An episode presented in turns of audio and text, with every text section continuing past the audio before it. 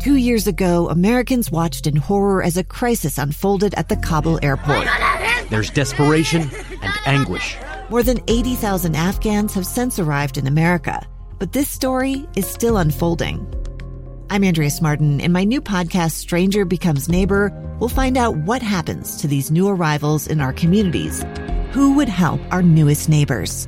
Follow us at kslpodcast.com, Apple Podcasts, or anywhere else you listen.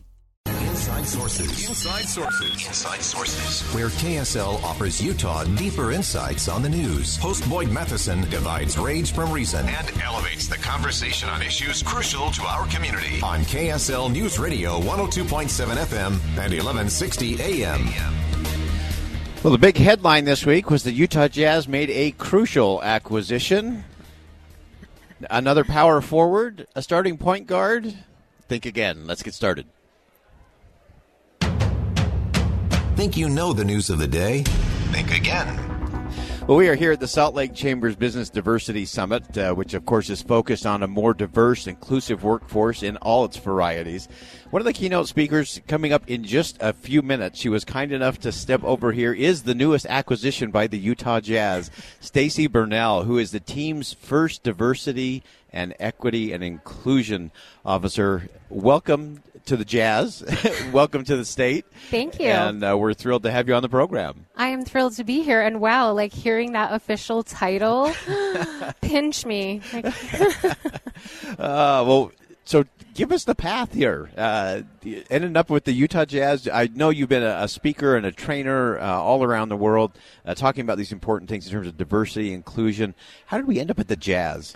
Yeah, kind of unexpectedly, but I've been doing diversity training for a few years, and I'm very involved with autism and neurodiversity. Mm. My 17 year old is autistic. Ah. So um, I actually started an, an, organization in Ogden called Awesome Autistic Ogden, and we celebrate neurodiversity and disability. So I'm just very passionate about how we make the world and our organizations and our companies more inclusive, um, looking at diversity, and, and how do we create a sense of belonging for everyone. Yeah. So I I had a friend actually who sent me the, the job link, and I immediately was like, You're bananas. There's no way I can do this for the Utah Jazz. And she said, Why can't you? And I thought, that's a good question. Why can't I? Yeah. So I, on a whim, I applied, and then you, what do you know? I got called in for round one of interviews, got called in for round two of interviews, and all of a sudden I thought, this might really this happen. and I got the call last week and the offer was made. And of course, I said yes. Uh,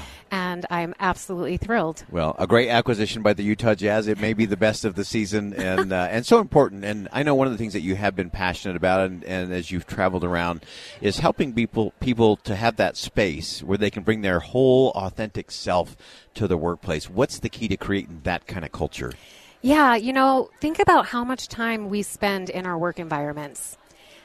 How is that if we show up in spaces where we feel like we cannot be our authentic selves? Mm. And it diminishes our self esteem and really keeps us from being able to own our personality when really, you know, those differences, they bring value to organizations and diversity and, and different cultures and, and backgrounds. It makes our organizations better. So being able to harness that as a mm. positive instead of, you know, people feeling scared that they can't be themselves, we want people to embrace yeah. that. We want them to know that that. We, we value that. Yeah. Uh, I'm, I'm, one of those who believes that. Uh, culture eats strategy for breakfast. Absolutely. Uh, and the Jazz are creating a culture, uh, and I love that you're part of what they're going to build there uh, in this next iteration of the Utah Jazz. Me too. Me too. I feel like my company I started in 2017 and I've been a one woman show for 5 years and so the opportunity to be with an organization who they care so deeply about diversity, mm. equity, and inclusion, and I think they're going to be a flagship for the state of Utah. Yeah. That is exciting. Yeah. That is just a tremendous opportunity. A stranger with a gun came upon two teens taking pictures under a rising full moon. But violence is only the beginning of this story. Sometimes I thought, there are no miracles. Yeah, there are, and this is a big one. I'm Amy Donaldson, and I've spent my career talking about how lives are undone by violence. The Letter is a podcast about how lives are remade. Follow The Letter at theletterpodcast.com or wherever you get your podcasts.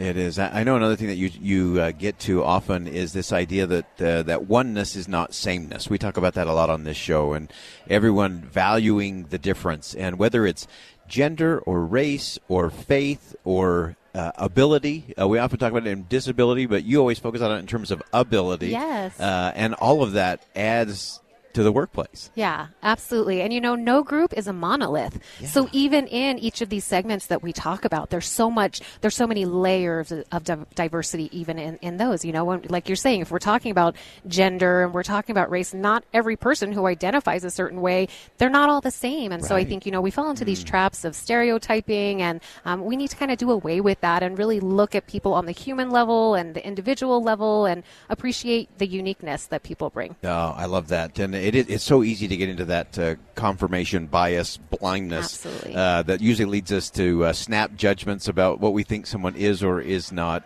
Uh, how do you break that down uh, in, in actually not even in the organization? How do we do that ourselves? Yeah, that's a great question. and in fact, that my, my presentation is about implicit biases because we are programmed, and I think that often we just don't realize that our brains are naturally wired, and it's based on how we were how we were raised. You know what our our, our culture looked like, and so we don't necessar- necessarily recognize that we make associations. We make mm. very quick snap judgments, and so what I always challenge people is to stop and reflect on your thoughts. Like catch mm. yourself if you find yourself making making an assumption. If you find yourself stereotyping someone, stop and, and question, well, why do I have this thought about this kind of person yeah. or maybe this kind of behavior and, and, and what could maybe be something else? And so certainly when I'm talking about my son with autism, he looks and does things that look very strange and someone yeah. might make an assumption that, you know, it could be that he's a threat and it's really not. It's that it's yeah. a sensory overwhelm. So i just mm. challenge people to, to really stop and think. Yeah. Yeah that that is uh, that is what this whole segment of our show is about is think again. You, th- you think you know something uh, you gotta th- you gotta stop yes. and, and think again think a little bit deeper.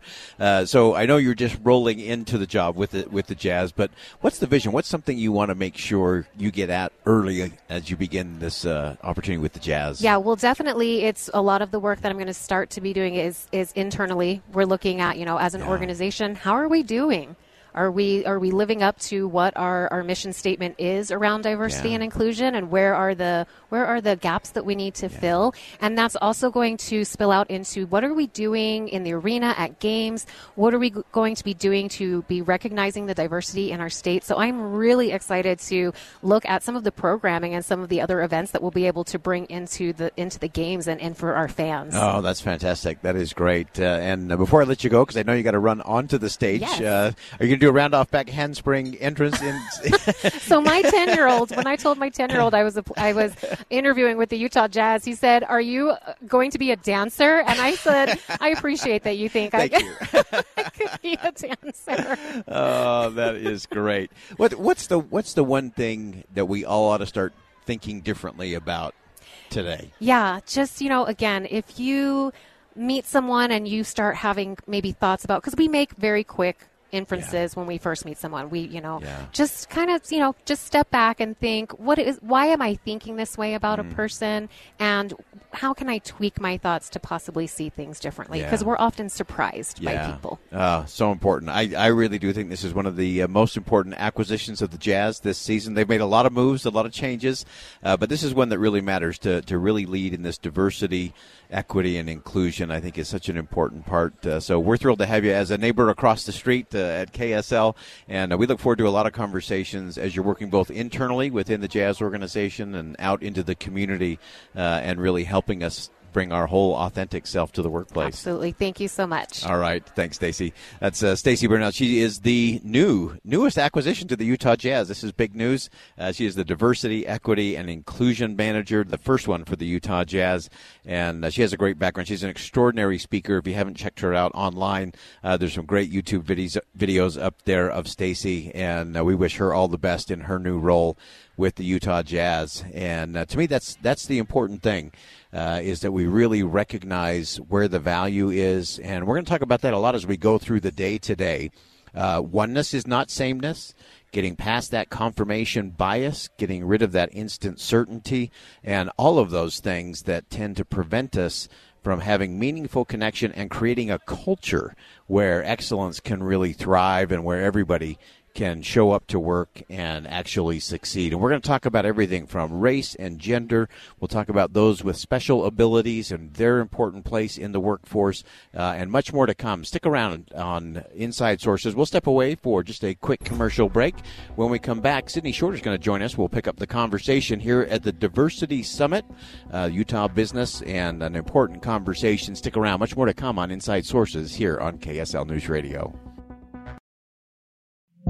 Two years ago, Americans watched in horror as a crisis unfolded at the Kabul airport. She was tear gassed and beaten. Images of thousands desperate to escape Taliban oppression filled our news feeds. More than 80,000 Afghans made it to America. But the story didn't end there. It was very cold, there was no power, no heat. Who would help our newest neighbors? I'm Andrea Smardon. In Stranger Becomes Neighbor, you'll hear the stories of some remarkable refugees who left their homes and their dreams behind only to start over from zero. Their only possession was three blankets. And you'll meet Americans who stepped up to help them. You want me to come when you deliver your baby. What can one person do in the face of an international disaster decades in the making? That's Stranger Becomes Neighbor. Find us at kslpodcast.com, follow us on Apple Podcasts, or anywhere else you listen.